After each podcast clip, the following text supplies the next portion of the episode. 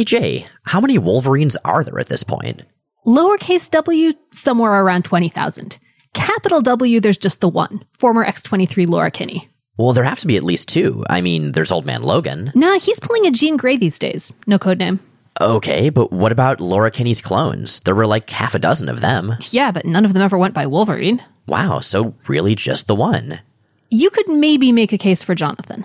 Jonathan? Laura and Gabby's pet Wolverine. Wait, the current Wolverine and her tween clone have a pet who's also somehow Wolverine. No, no, not Wolverine. A Wolverine. How did they end up with a pet Wolverine? Oh, Squirrel Girl brought him to a team up as an overture of friendship. What?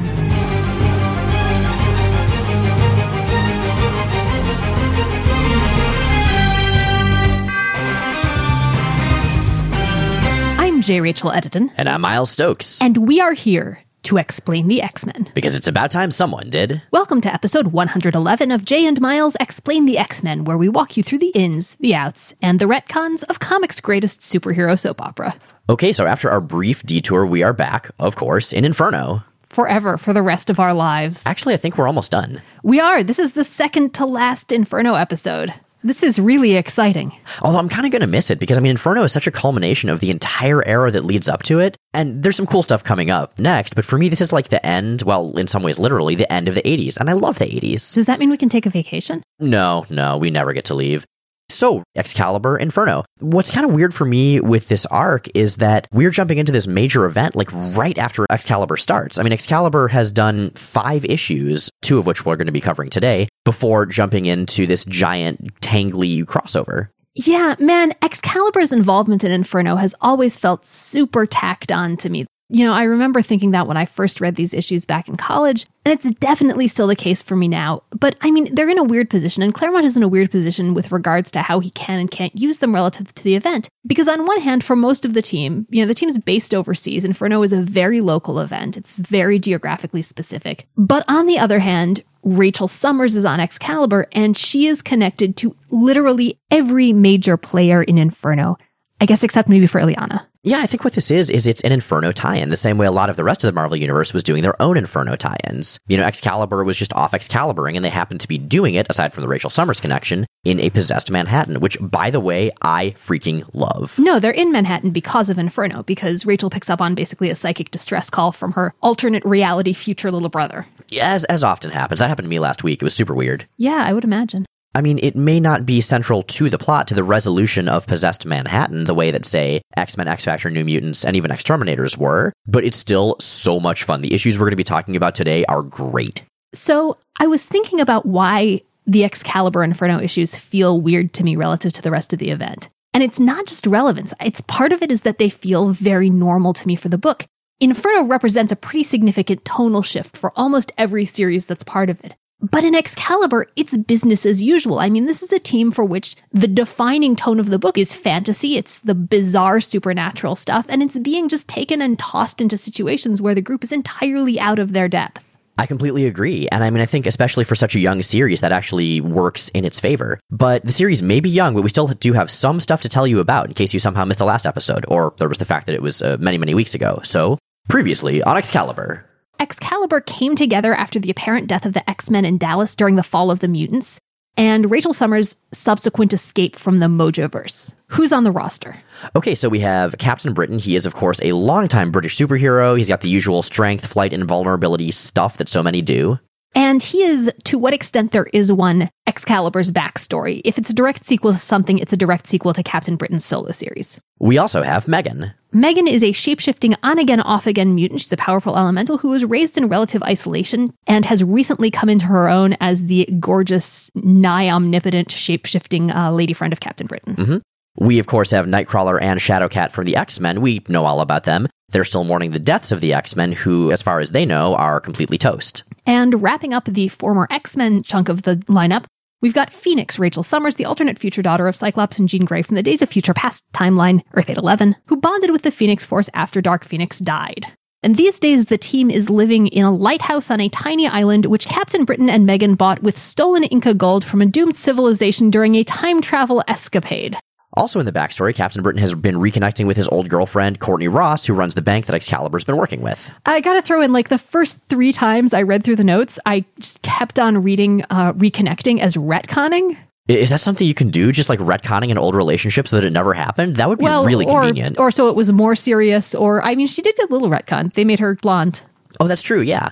So yeah, anyway, Excalibur is still a new series, but it's really starting to find its voice very quickly. According to a blog that I've mentioned before called The Real Gentlemen of Leisure, Excalibur can be best described as whimsy with a dash of the macabre, which I think is a great way of describing it. Yeah, I think that sums it up really well. And again, I think that's part of why it ends up being such a natural fit for Inferno. So with that, let's jump into Excalibur number four and starting with what in my personal and absolutely objectively correct opinion is the greatest cover in the history of comic books. It's pretty great. It doesn't get much more meta than this. Do you want to describe it? So this cover is solid black. It's just got a single spotlight illuminating a janitor who is looking up to tell the audience and Normally, Miles and I just read the dialogue, but for some reason, it, while I don't care if Captain Britain sounds American, I don't care if Megan sounds American, it is deeply important to me that this janitor be read as intended. So we are actually going to turn the mic over via the magic of technology to actual British person David Wynn for this bit of dialogue.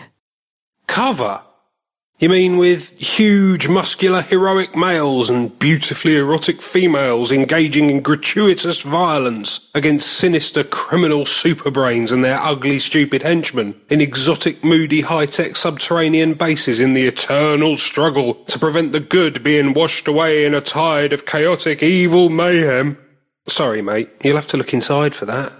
I do enjoy that, but I think my favorite Excalibur cover is another one that's kind of similar, which is the cover to, I want to say 42, where Kitty Pryde is telling you about all of the uh, content warnings for the stuff inside. God, there are so many Excalibur covers that are so good. And using dialogue on covers is a trend that's been largely lost, I think, in the last decade and change. And I see why on one hand. On the other hand, when you see what someone like Alan Davis does with that, it's really just a damn shame that it's fallen so far out of style because so many of those Excalibur covers are just solid gold. They seriously are. But I suppose we should get to what is actually inside those covers. So let's dive Well, into Well, we know what's inside the covers huge, muscular, heroic males and beautifully erotic females engaging in gratuitous violence Yes, against yes, sim- yes, sinister criminal superbrains and their ugly, stupid henchmen and exotic, moody, high tech subterranean bases in the eternal struggle to prevent the good being washed away in a tide of chaotic evil mayhem. We covered this. Anyway, uh, let's go into a little bit more detail about exactly that. I really do love the first page here because it's a photograph of Courtney Ross and Captain Britain, both clearly in the old days. Like Captain Britain is in his red jammies era outfit here, just kissing in the sky, and her describing how she bought the entire roll of tickets for this charity event he was doing and just how happy and carefree they were back then. And we see her present sad face sort of wryly reflected in the photo. And it is a beautiful, striking start. Courtney and Captain Britain are old flames, as I think we discussed. The details and shape of their relationship is something that sort of remains in a state of kind of limbo for a lot of Excalibur, but especially right now because Captain Britain is also romantically linked to Megan, who's one of his teammates. And something you mentioned that I thought was really awesome is how the book doesn't portray them exactly as rivals. Like, it's not that they're fighting over this man they both love. It's just that he is handling this situation very poorly, and they don't necessarily have anything against each other. Yeah, no, it's season one Korra and Asami. It totally is, yeah, which I think is such a great parallel. But I think what we should also talk about about Courtney Ross, in addition to her being Asami, is the other way she resembles Asami, which is that she is stylish as hell. Right? Okay, so her outfits kind of blow my mind. Did people ever actually dress like this? I am deeply skeptical. It's like a Victorian power suit or something. Edwardian, actually, based on the sleeves. Well, Edwardian, there you go. I, I think they probably did, but my main knowledge of British 80s fashion comes from like Adam Ant, so I might be a little skewed on that one. Little bit. I I, I do like the phrase Edwardian power suit, though. Edwardian power suit. I would say, have you heard my new band, Edwardian Power Suit? But I don't even know what genre that would be. Oh, is Steam Core a genre? I mean, I guess it is What- now. what's Professor Elemental? That. okay, yeah, okay, uh, I'll totally buy that. Yeah, but you know, you'd wear an Edwardian power suit with your fighting trousers. oh, okay, See, it um, makes sense. That perfectly makes sense. So anyway, Courtney Ross, now she's been described by a number of characters as this ice queen like character. Like she's just this sort of untouchable, emotionless, cold person. I mean, by ice Queen, they basically seem to mean blonde woman who is usually busy running a business when they run into her. It's a weird descriptor to throw at her because she's super friendly. She's been super warm and welcoming to Excalibur. She's just usually at work when they start dropping superheroic nonsense on her. It's true, yeah. But I think we see a lot more of that internal person who she actually is in these next couple of issues because these, which by the way are not Inferno quite yet, we have a different story before that. She's kind of the point of view character, and she is such a good, fascinating, sympathetic one. Unfortunately, as the point of view character in Excalibur, she is immediately thrust into maximal mayhem. She is kidnapped by our good old dear friends, the Crazy Gang. Now, the Crazy Gang, they were around from old Captain Britain. They were created by Mad Jim Jaspers, etc., etc. But they're basically a playing cards slash Alice in Wonderland themed group of villains who just want to do crimes because that's what they're supposed to do. I think they're stylistically they're Wonderland characters. They most of them don't correspond to specific ones. Right. So we have the Jester, the Knave, the Executioner, the Red Queen, and Tweedledope as they're fighting Courtney, as she is making a very good show of, you know, thwarting and escaping them. I love that they're just sort of bickering among themselves, like the knave saying the jester has to help the Red Queen since he's weak and won't hurt Courtney, the jester objecting. And like in the meantime, Tweedledope, who is probably my favorite of the crazy gang, is just like, uh, you know, attacking Courtney in his giant knife chariot pulled by an army of rats. He looks so happy. I'm just saying, like, if what you really want to do in life is have a giant knife chariot pulled by an army of rats and you do that, like, you have made it. So the crazy gang, when we've seen them previously, have been pretty tragic figures. I mean, Jim Jaspers created them and he created them basically with the purpose of being his henchmen and they don't really understand any other options. I mean, they went to the extent of placing a classified ad looking for a mastermind who could help them out, who could direct them in a, in a previous issue. And here we learn that they have finally found their match. They have come home. They have found someone who is whimsically homicidal in the precise same ways that they were designed to support.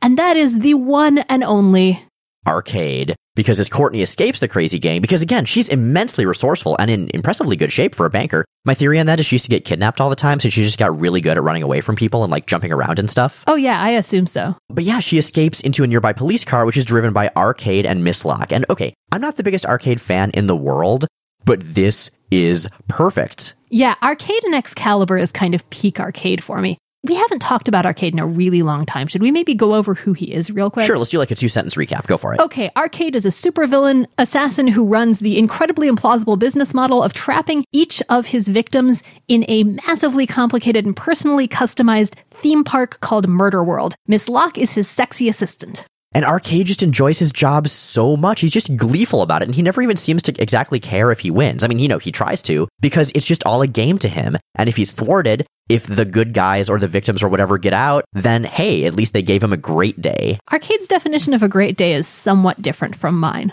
Well, there's a lot more blood and like, you know, spinning blades involved in his, it's true. I also really question the financial feasibility of his business plan. How much would he have to be paid per victim for Murder World to even break even? Because he, I mean, the overhead has to be just stunning. He's got extensive, like perfect life model robot duplicates of all of the X-Men. He's got this incredibly physically complicated, sprawlingly enormous setup, and he fails a lot. And when he fails, the entire place gets trashed. So he has to rebuild a ton. I'm thinking trust fund or maybe publishers clearinghouse win. I don't know, one of those. I don't know, man. Like, I don't feel like this is a sustainable business model. Well, regardless, he has left his old murder world and has gone to a new one in England since, you know, Excalibur's in England. And so. See, again, it's just more and more overhead here. Maybe it's like uh, how Uwe Boll makes those terrible video game movies. Like there's some loophole in German tax law that lets him. Maybe there's a loophole in like British tax law that let him make a new murder world. What we find out is that Arcade has kidnapped Courtney specifically to get at Captain Britain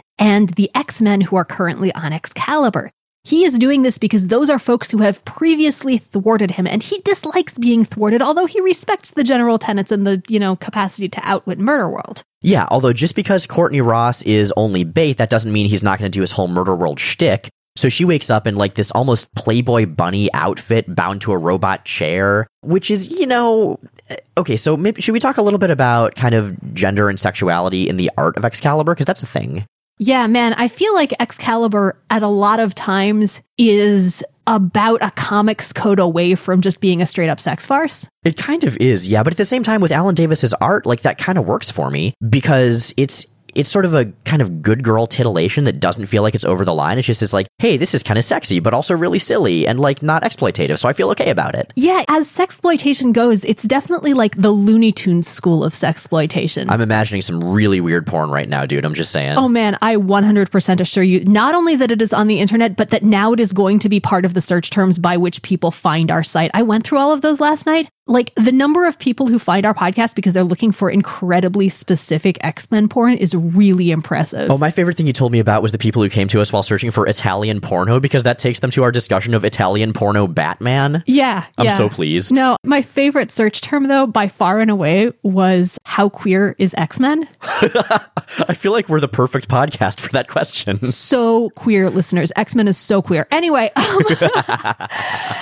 right. Alan Davis. Um, yeah, it's, it's, it's a cartoony, like, I mean, Animaniac sexy is a really specific thing. But I kinda know what you mean. Yeah, it's that very, very tongue in cheek wink and nod sexiness in service to slapstick. Mm-hmm. If that makes any sense. Yeah, totally. And like, that's how this stuff feels to me. That's how a lot of Excalibur feels to me. Well, anyway, Courtney Ross, I mean, she may be, you know, strapped to a chair and about to get thrown into murder world, but she remains. I, the word spunky is often used derisively, but that's the best word I can think of for her. Because, like, Arcade asks what she thinks of the whole thing, and she replies, What I think, Arcade, isn't printable.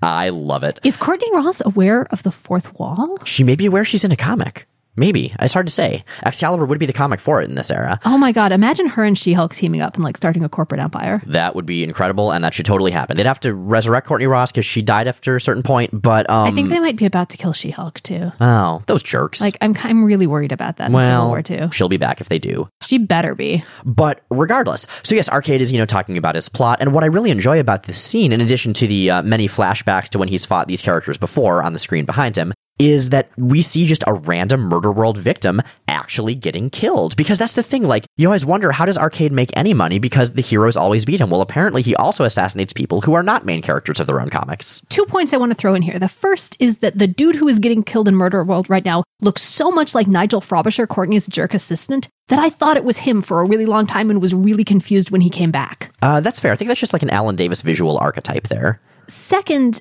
the scenes on the monitors are from the X Men's previous clashes with Arcade and Captain Britain's. And there's a footnote, of course, you know, referring readers back to the issues they appear in.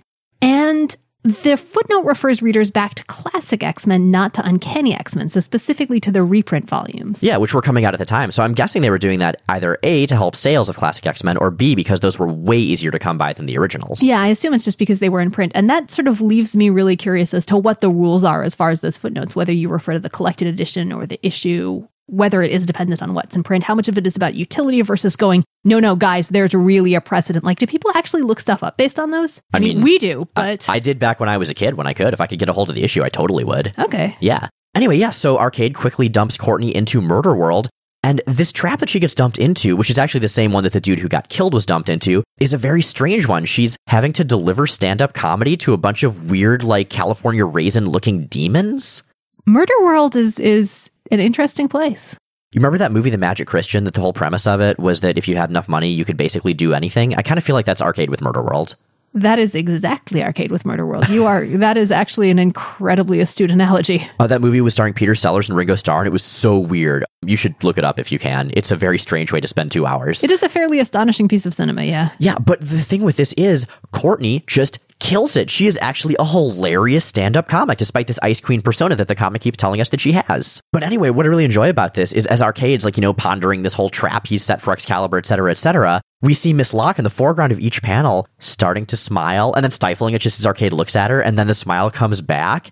And Arcade is just so like baffled and almost offended that Miss Locke is enjoying Courtney's humor so much. And we only ever see the very beginnings, the very ends of her jokes. So, you know, it's been, we, I think the last time we did any kind of listener challenge was the noodle incident. And I'm going to stick these up in their own post. And I will say, if you feel like completing any of these jokes, I would love to see what you've got, and I'll put together a roundup of them on the blog. that is a strange and awesome contest. I like it. I will say keep it PG 13 and under.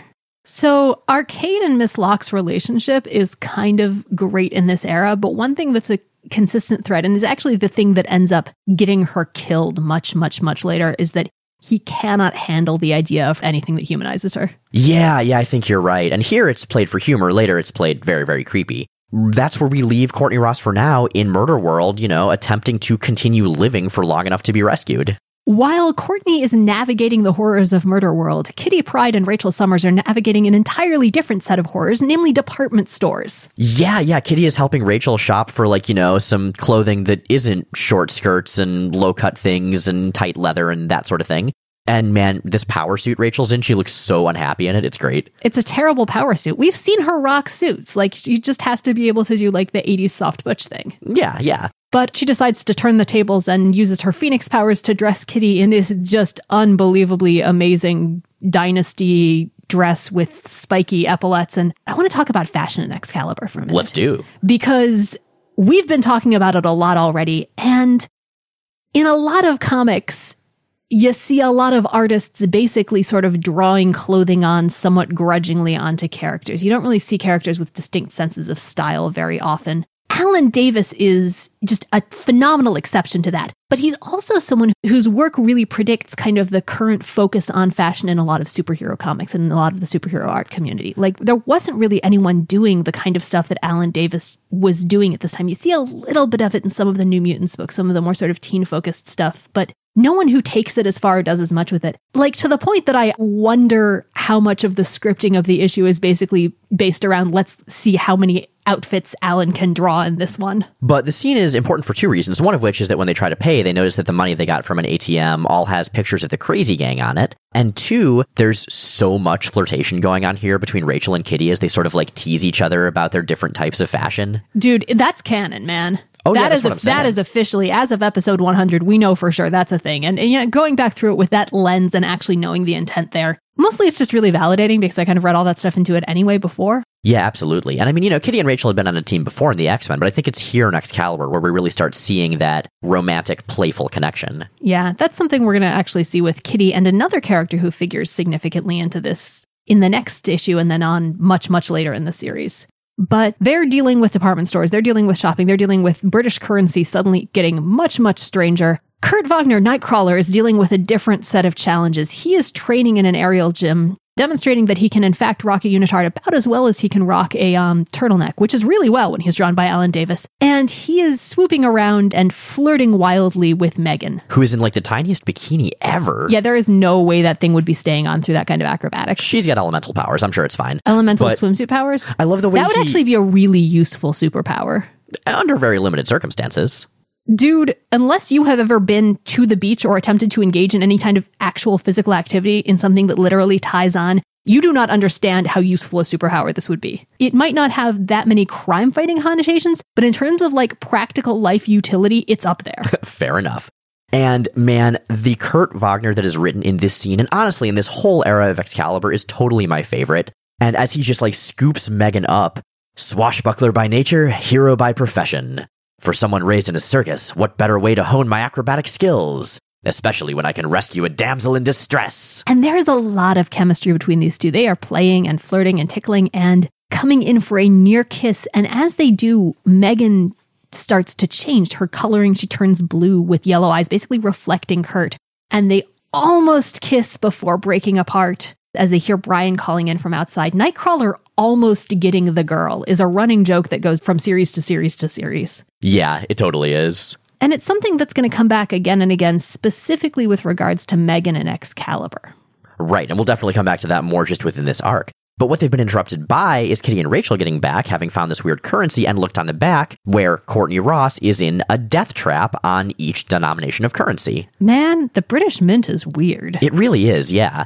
And so they quickly realize what's going on, and Brian is so pissed off because, as you may recall, Brian uh, first appeared with an American character when he teamed up with Spider Man to fight Arcade. Yep, Brian is furious, which he expresses by flexing so hard that all of the buttons pop off his shirt. So, one of my favorite parts about the American Disney release of Studio Ghibli's Castle in the Sky is when these two guys are facing off in the street, and uh, one kid just yells out a line that was not in the Japanese version, which is, Hey, make your shirt explode! And then one of the guys makes his shirt explode by flexing, and it's really good. So Captain Britain does that here, and of all of the characters, I feel like he ends up being the butt of the more physical humor than the rest of the team put together. On one hand, it's great because it's always funny. On the other hand, it does a lot to humanize him because Captain Britain at this point is kind of an asshole. He is the guy who has it all and you know shoves it in your face. He's the dude who is super physically powerful and super wealthy and super handsome and kind of an unpleasant person. And so having him also be the guy who takes 90% of Excalibur's pratfalls, I think leaves me feeling more affectionate to him than I otherwise would by a fairly wide margin. Excalibur looks at the bills more closely, sees that the same warehouse is printed on each one,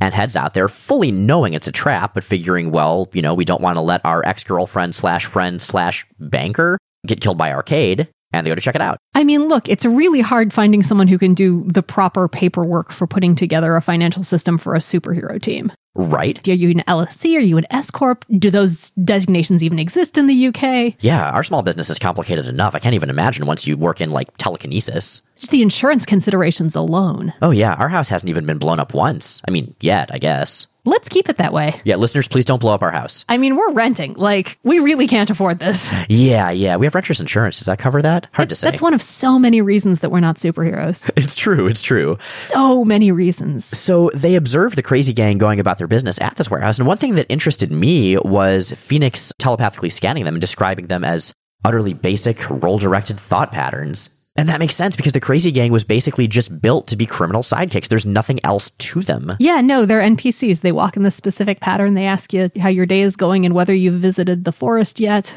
They give you occasional battle tips, but yeah, they've got those specific roles. You know what else is cool about the warehouse? What's that? The warehouse was abandoned specifically. It was driven out of business by the sudden rise in import of low cost Genoshan steel. That's a nice little touch, yeah, with the recent Genoshan storyline, totally. Yeah, although I assume that it'll come back into business now that Genosha is basically getting wrecked. Well, you know, Genosha's fate rises and falls, but mostly it falls. And so Excalibur attacks the Crazy Gang, and they would be fine because, you know, they're Excalibur. Except that Tweedledope, in addition to having a rat pulled chariot, also has a knack for technology, and he's made a gadget that swaps minds just, you know, in his spare time. And so the fight continues as different members of Excalibur and the Crazy Gang get their minds swapped into different bodies. And this is where this story gets amazing because Alan Davis has such a good opportunity to draw different body language for these different minds in these different bodies. And so seeing like, you know, the Jester just prance around in Nightcrawler's agile form, super happy about it, and seeing the Knave like grossed out by Megan's squishy, fleshy body and unable to control her shape shifting is so good. And the way Captain Britain trying to Captain Britain around in Tweedledope's body, and with that set of limitations limitations.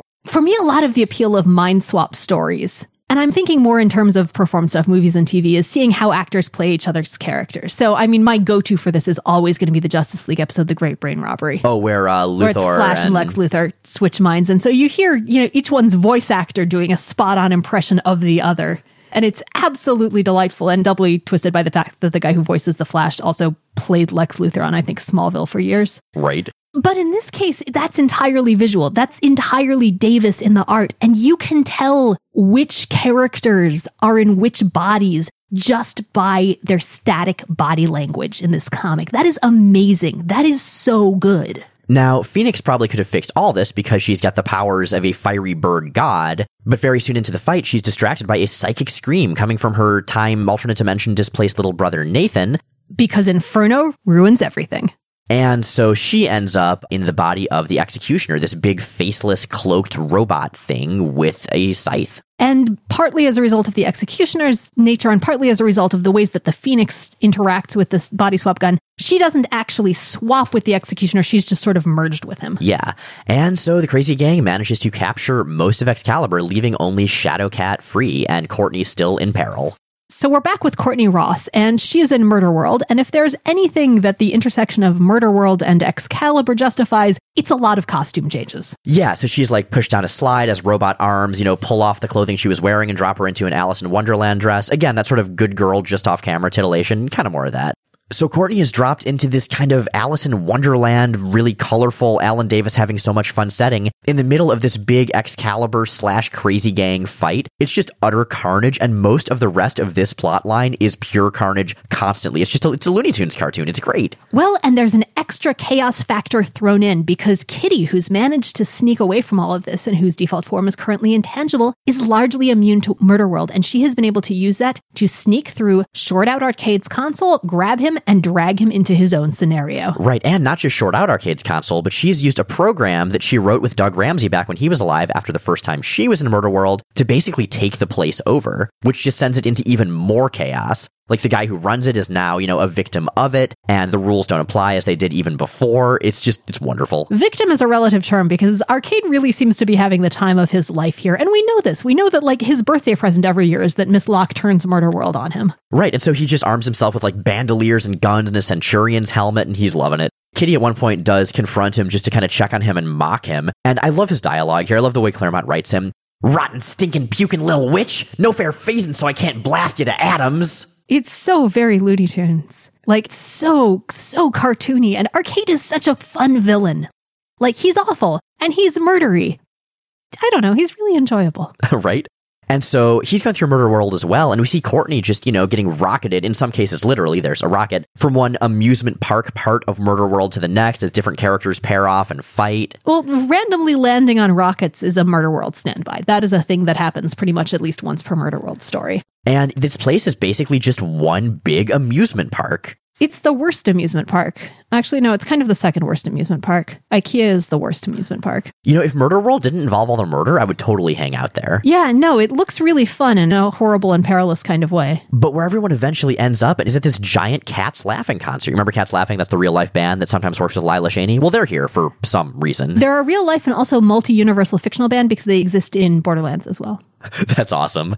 And the audience of this concert is a bunch of sentient cream pies because Murder World. Okay. And like Cats Laughing is singing a song about them. Born never to be eaten, only thrown in someone's face, the cheapest of laughs, the most awful and final of fates. As like pies are getting slaughtered left and right in the melee. Like it's so just dark and comical. And I love the scene. Where does Arcade get like hundreds of sentient cream pies? Because these aren't robots. I mean, I don't know. Maybe they're just like liquidy robots, like in Alien. They have the milk blood. It's kind of like that, except cream pie blood. Like, wh- who the hell is his supplier? I don't know, but he's probably their only customer. And so, yeah, the fight continues. And like Kitty does manage to grab the weird body swap device from Captain Britain and Tweedledope's body and start, you know, unswapping people along with Courtney Ross, who's distracting everyone. Captain Britain has managed to hack it to reswap people back. In the meantime, he has found that while he can't really fight as Tweedledope, he can still do his tech thing. And Captain Britain's a scientist. Like He's a scientist is- anyway, yeah. To an extent, he's in his, you know, home field here. right? And so Courtney and Kitty make a great team, which we'll certainly see more of later, as it were. and flirt fairly unambiguously. They do. And speaking of subtext slash text, what Kitty ends up having to do to get Rachel out of this weird executioner brainwashed phase is to phase fully inside her so their minds overlap and that kind of frees her because I guess that's how that thing works. That's just telepathy, you know, that's just science right there. The good guys win, and Arcade is let off by Inspector Dai Thomas, calling over his shoulder, Tell the truth now, Excalibur. Admit it to yourselves, if not to me. Wasn't this fun? So there's a little detail of this that makes Arcade much more sinister, potentially sinister, which is that he calls Shadowcat Shady Kitty at some point in this. Where have we heard that before? Oh, we have heard Franklin Richards cutely call Kitty that in the X Men Fantastic Four miniseries. That's right. So if you are one of the conspiracy theorists looking for evidence towards Franklin Richards as the whimsical and vaguely malevolent god of the Marvel Universe, here's a piece for you. Well, there you go.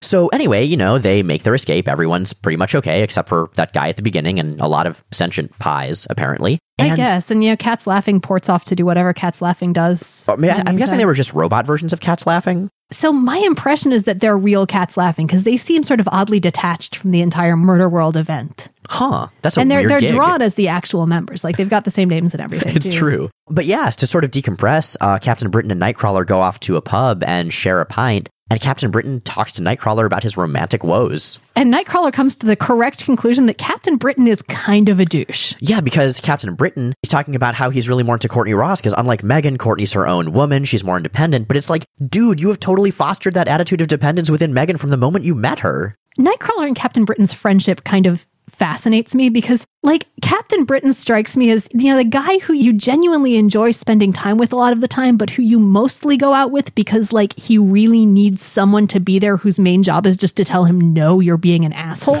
like every so. 5 minutes like he's that guy and I want to talk about Nightcrawler relative to Meggan and Captain Britain because Nightcrawler for me in early Excalibur is a pretty good object lesson in how to be friends with someone you have a crush on.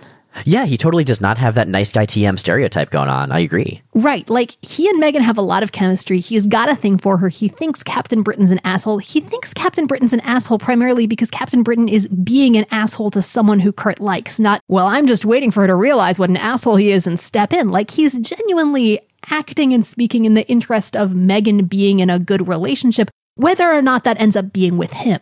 So, gentlemen, take note of Kurt Wagner. I mean, in a lot of ways, he's totally worth emulating. Speaking of those porn searches, there's definitely no name that comes up in them more often than Nightcrawler. Nightcrawler is a sexy dude, and no more so than when he's drawn by Alan Davis. Someone also searched for Quentin Quire Pony, which is sort of like Quentin Quire as a pony. He's got super My Little Pony hair. I, I so, guess so. I assume that's what they were looking for. But God, I, I really love going through our search terms. They are amazing. Anyway, uh, the story isn't quite over yet because there is one more plot line, which is that Courtney Ross goes home after all this, and, you know, takes a shower and tries to get her head together. And gets murdered by a spectacular intersection of retcons and weird continuity. This is Sat-yr-9. Satire 9 is the alternate version of Courtney Ross, who is the former dictator of a quasi Nazi science fiction dystopia world overthrown by Captain UK in alternate universe Captain Britain and her formerly dead but snatched from a moment of time boyfriend and deposed. Sat-yr-9 was recently interrupted by a guy named Rupert, who's a UFO hunter who was popped through to her dimension by Widget, a disembodied robot head capable of transporting people between dimensions, which will later turn out to be possessed by Kitty Pryde from the future of Earth 811. But tangled continuity aside, this is harsh because Satire 9A is terrifying. Like she's just wearing that UFO hunter Rupert guy's UFO hunting equipment like some kind of a trophy. And I assumed that that was just because she basically came back through the way he came in the way he explained it involved, you know, the colander on his head being relevant to the process. So she was just like, sure, whatever. Well, regardless, we see Courtney Ross get killed here, and she's the character we've spent the last two issues, or if you're a Captain Britain fan, decades getting to know. She's incredibly sympathetic. She's smart and savvy and has a good heart, but has trouble opening up to people. And like, she's just a shadow on the carpet at this point. And that's rough. It's also the product of some of the weirder cognitive dissonance that's going to follow us through Excalibur, because from here on in, Sat-yr-9 replacing Courtney Ross is going to be a character. But writers will regularly forget that she's actually Sat-yr-9 and will just write her as Courtney Ross a lot of the time. And yeah, this uh, plotline actually won't be, you know, directly, even partially resolved for years after this. But in fact, that's the case. And so when Brian Braddock comes over to see Courtney, she's very, very seducey at him. And we, the readers, of course, see her little, like, not a swastika logo It's, from it's her a dimension little stylized dagger. uh, on her thigh as she throws herself at him. And what could be like, you know, sexy if unethical, well, really more unethical than sexy, is just super, super creepy because this is the murderer of a character we really like getting on arguably our main character. Well, and she had tried to basically hold him hostage as her consort ages ago. Because in her dimension, she had her own version of Captain Britain, who was also the alternate version of Brian Braddock. It gets really tangly in the multiverse. Who actually came through to Earth 616, tried to replace Captain Britain, and then attempted to rape his sister. Right. It also gets really dark when it's written by Alan Moore. Sat-yr-9's Earth is awful. It truly is. But regardless, what is also awful is Possessed Manhattan, which is where we go next because now we are in fact on Inferno. All right, so this is Excalibur number six called Goblin Knight, and damn, I love that cover. I'm just going to say that every issue, and I feel a little silly about it, but they're all so good. Right, this is the one with like the different demonified versions of the members of Excalibur on the cover. Just like all- with their faces jammed together photo booth style, like grinning a little bit too wide. It's super creepy. But yeah, so you remember in the previous arc when Rachel got distracted by this like sort of psychic scream from her brother Nathan Christopher? Well, we get more of that, but much more intense this time because, you know, the really bad parts of Inferno are going on now. And she just bursts into the Phoenix Raptor and smashes through every single floor of the lighthouse before flying in the sky to go find him. And I love the way this is laid out because we get this big splash of an enormous Phoenix Raptor just dwarfing the lighthouse, and then little panels of each floor of the different members of Excalibur waking up as this flaming person bursts through with credits all around. Like it's very cinematic. One of the reasons I think that's super rad is because probably a lot of readers would have been coming into Excalibur for the first time with this issue because of the Inferno tie in. And so if they didn't really know anything about it, what a cool way to introduce all the characters. They have a psychic link at this point, right? Rachel and Nathan Christopher? Yeah, Yeah. because when he was first born, she met up with him and like vowed to always protect him and stuff. Yeah, I think it's around 201. It's right after the trial of Magneto. That's established. The rest of Excalibur is kind of left in the wreckage of the lighthouse and effectively the wreckage of their lives because when a nigh omnipotent telekinetic panics, untoward things tend to happen. And, you know, given her psychic connection to this and the centrality of X Factor, she takes their approach of just going straight the hell through walls. That's right. Superheroes don't need doors. They make their own. And in fact, Nightcrawler comments on that. So yeah, she flies through space, sort of calming down as she heads to the location of the psychic stream, which is in Manhattan. And when she gets there, of course, it's the inferno possessed demonic city we've come to know and love for the last few episodes of our show. And the person who she immediately identifies as her alternate universe mother is not. It's Madelyne Pryor, the Goblin Queen, who, you know, to be fair, is a clone of her alternate universe mother, but. Mom, it's me, Rachel. Foolish girl, the Goblin Queen claims but one child as her own, and he isn't you.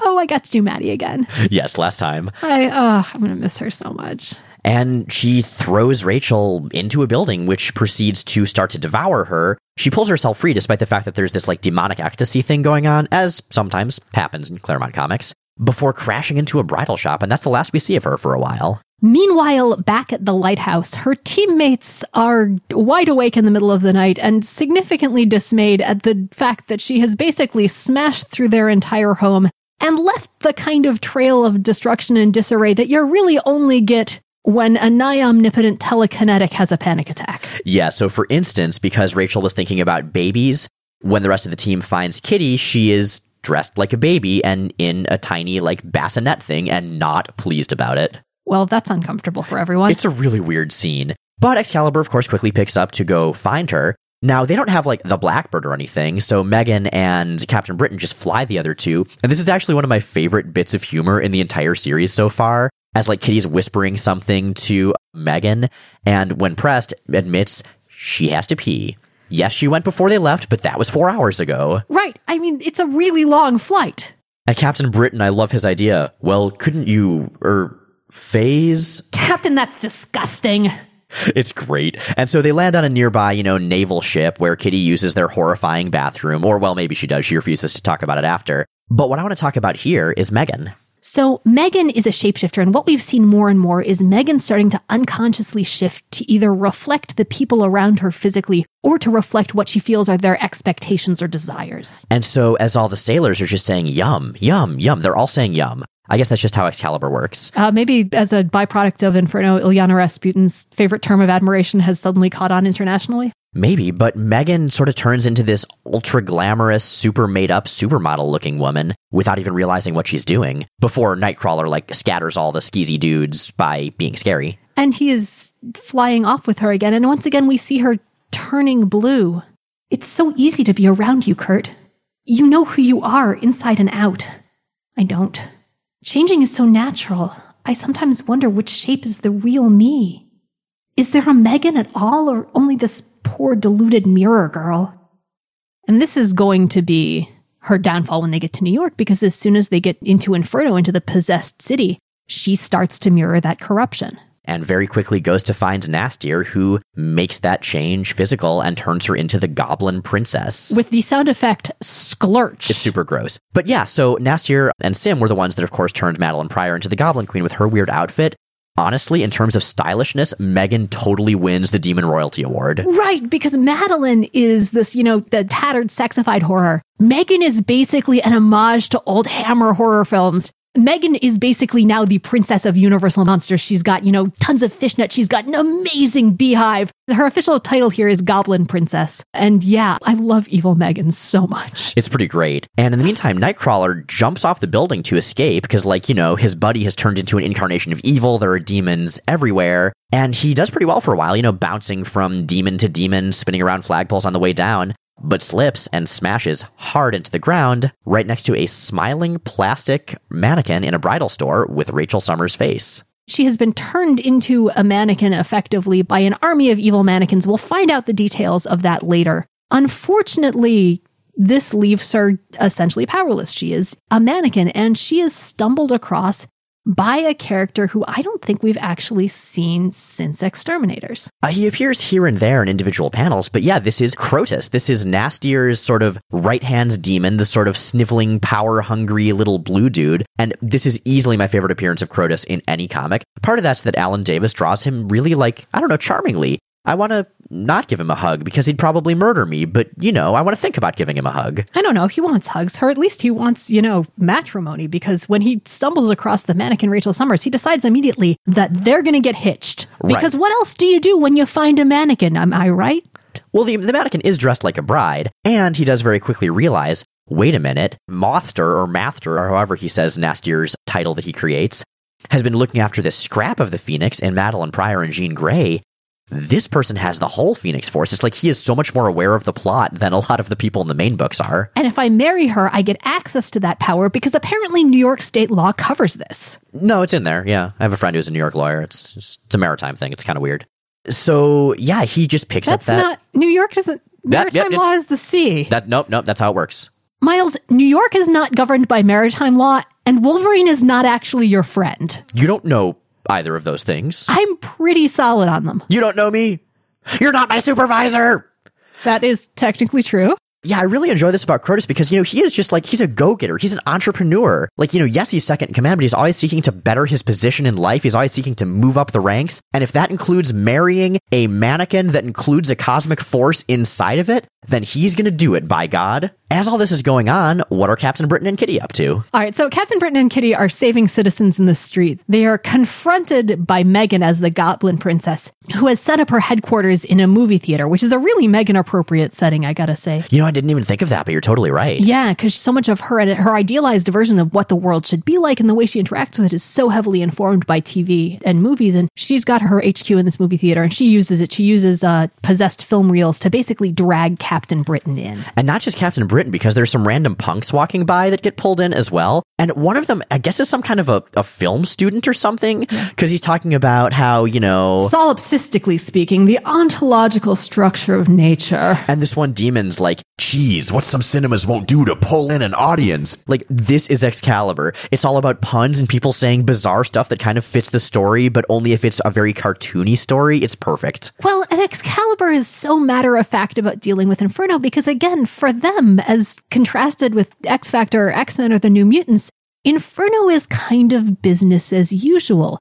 Like, they've been dealing with werewolves, they've been dealing with weird interdimensional incursions and strange reptile versions of themselves who show up in their basement. Excalibur just sort of shrugs and goes along with whatever's going on because, you know, that's what you do when you're Excalibur. Although this part is particularly weird even for them because as Kitty phases into the theater to try to save Captain Britain and presumably these random other kids, she sees him dressed a little differently. He's basically a cross between like Rambo and Conan with a little bit of Freddy Krueger thrown in, and he's fully inhabiting that role. And in fact, we do see the title of this quote movie he's in, which is Fast Buck in Teen Bimbo War Gore Shocker 23. I'm going to go ahead and say that that is actually pretty par for the course for Excalibur. Do you think that was the movie that the kids in X Factor were trying to go see the Ship covered for them for? It seems reasonably likely, yeah.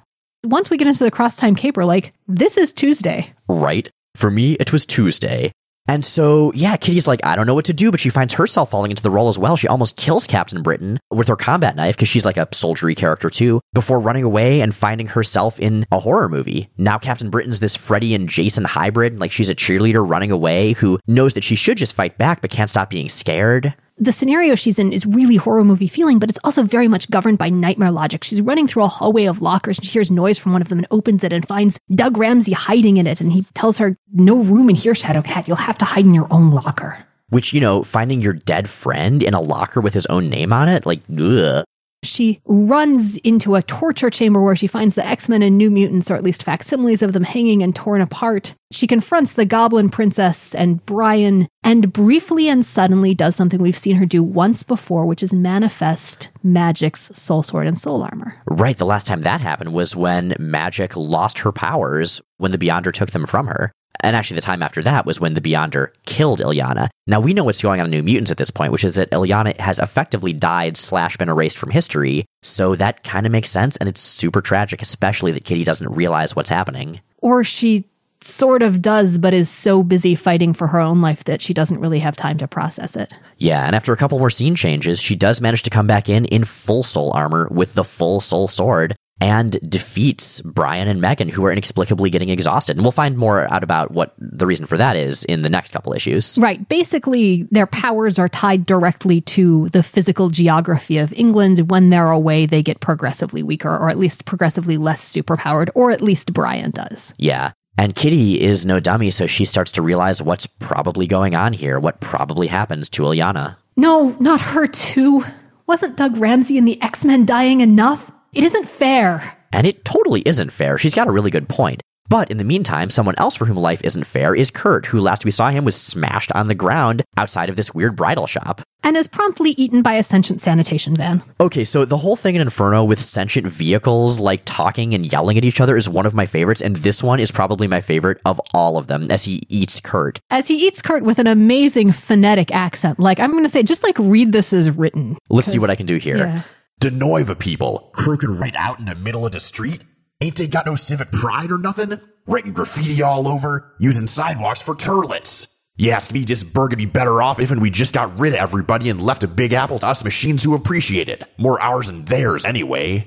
The belly of this thing is full of other people it's scooped up who see Kurt and immediately assume, not unfoundedly, that he's probably a demon and attack him. But think about that for a minute. Like, you get eaten by this thing and there are all these other people inside. You don't know what's going to happen. You don't know what's wrong with the city. You just know that you may be the last survivors in the world. And all of a sudden, there's another survivor. But no, it's another demon right in there with you in this safe space inside this monster. Like, that's creepy as hell if you think about it. Safe is a real relative term. Well, here. exactly. Like, the only safety that you could possibly find is not being killed any further. Well, being potentially digested. Uh, It doesn't seem to have any digestive fluids. It's just got a big, you know, cavity inside because it's a truck. Now, the silver lining of this is that the fight that ensues gives the sanitation van indigestion and it vomits up all of the people who it's eaten. That sentence you just said, I'm just saying, that's a great sentence. Thank you. I try.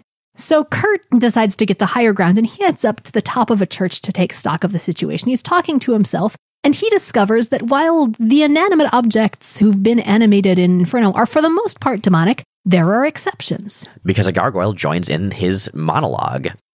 You're not like those others, the ones attacking the city, Ah, they're demons. I'm a gargoyle. and a most charming one. They're from out of town, you see. Even if that was our nature, which it isn't.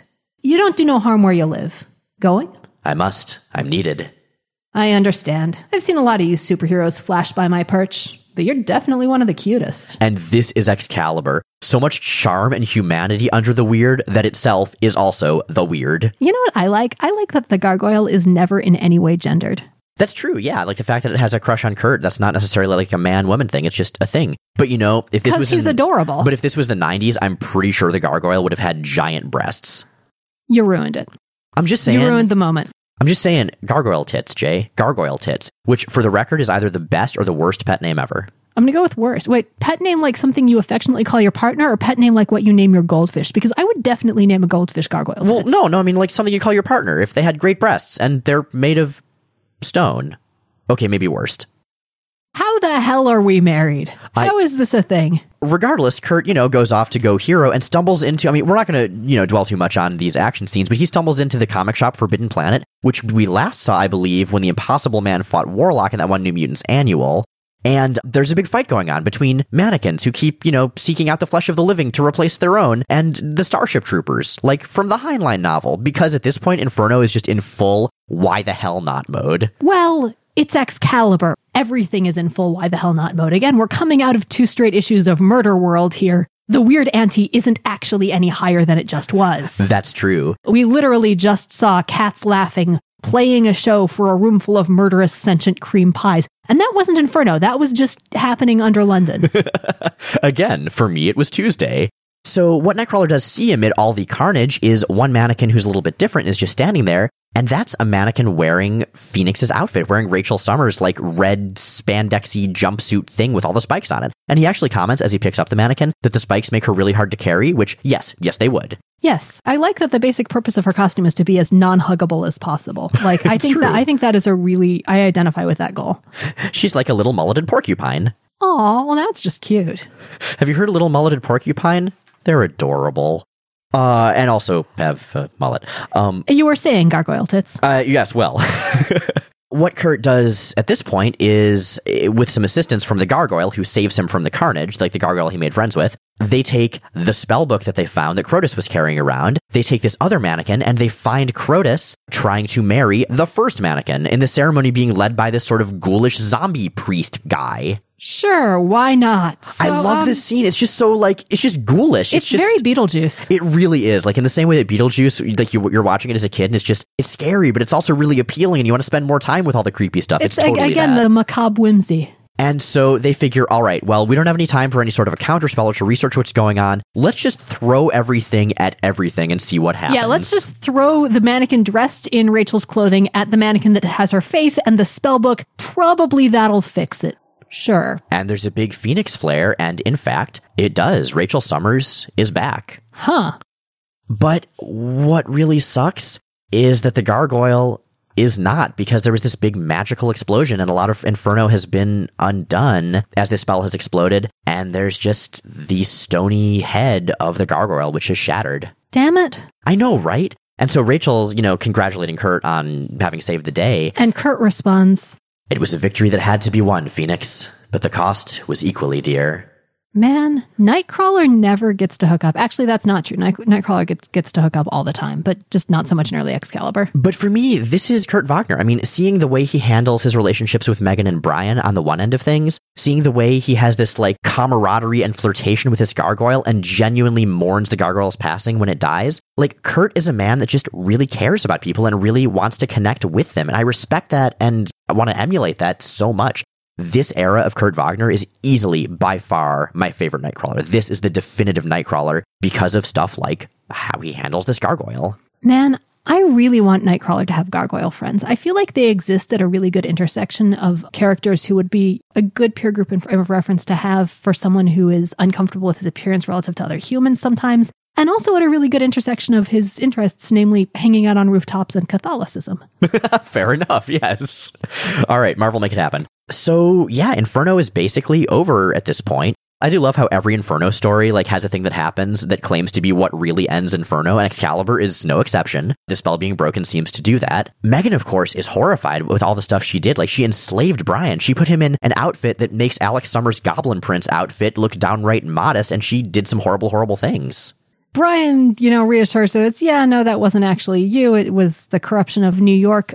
Everyone's kind of got their own concerns out of this. Kitty is wondering what was up with the soul sword. We're going to see her follow up on that in the next few issues. Crotus goes back to N'astirh to hang out in a couple more tie ins.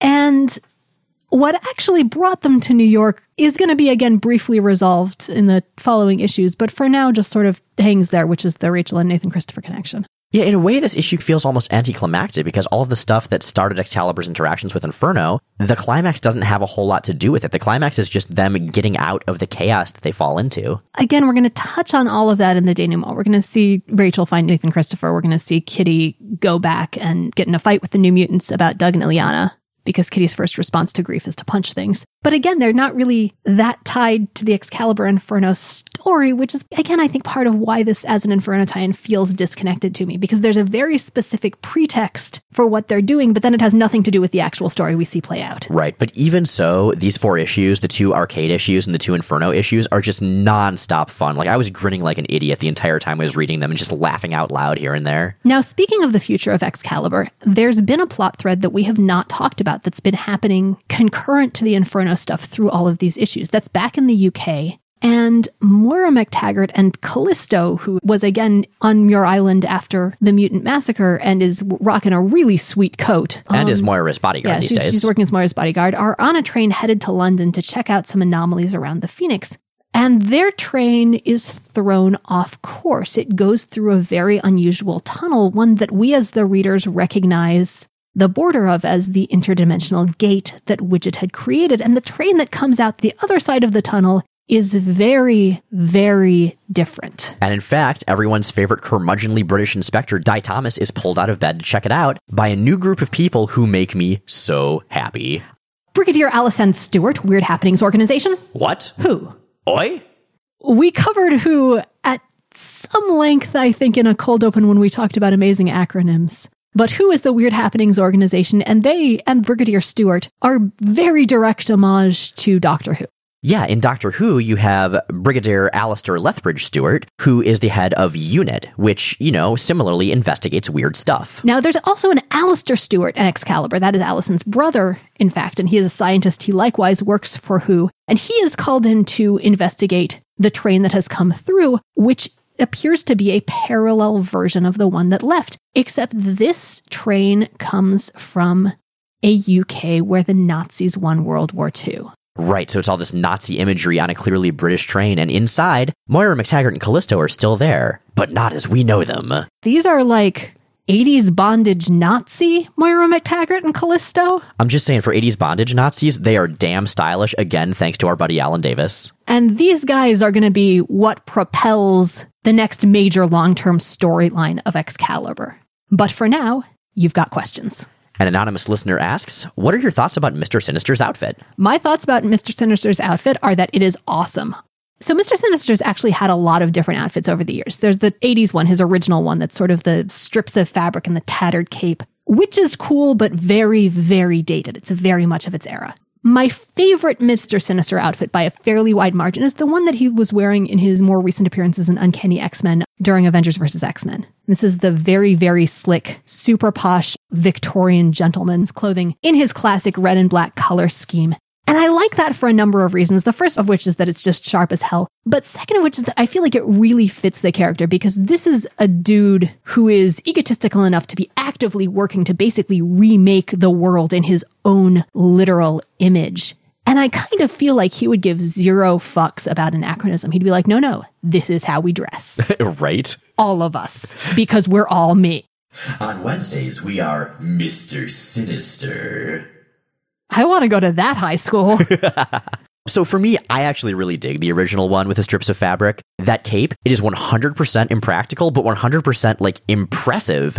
He's basically evil peacocking, you know? The whole like having his Miles, four... all peacocks are evil. Have you ever met a peacock? They're terrible. Well, most of them are geneticists, I'm just saying. peacocks are dicks. That's true. But yeah, and like having his forehead gem sort of paralleled by his chest gem logo, like that, what that is is good branding. Basically, his whole outfit is designed to like just make an impression of smarm, of smugnitude, and I respect that. of glam smarm.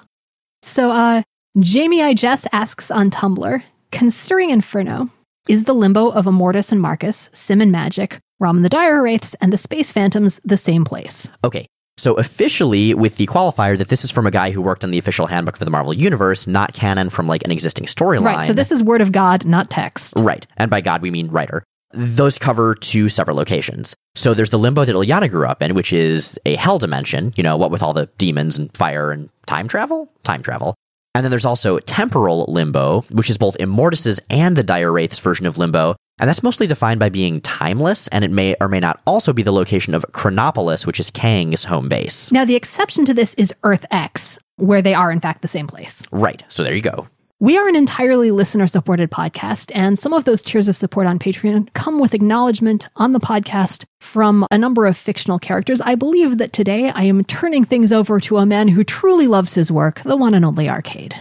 Wakey, wakey, kiddos! This might be the last day of your lives, but why can't it be the best?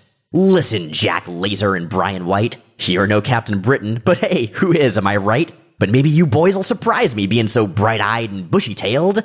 How do you feel about comedy, or space lasers, or biting pies, or buzzsaws? Sure, something'll probably kill you horribly, but if not, what a great story for the grandbabies. Jay and Miles Explain the X Men is recorded in Portland, Oregon, and produced by Kyle Yount, host of the Godzilla podcast, Kaiju Cast. New episodes come out every Sunday on iTunes, Stitcher, Google Play, and at explainthexmen.com. Check out explainthexmen.com for all kinds of extra content, visual companions to every episode, along with interviews, fan art, recaps, reviews, and more. This podcast is 100% listener supported. If you'd like to help us stay on the air and ad free, check out the Patreon link at the top of explainthexmen.com. Next week, we finally wrap up Inferno with a look at some of the event's many, many, many tie ins. And writer Sam Humphries joins us for post game commentary.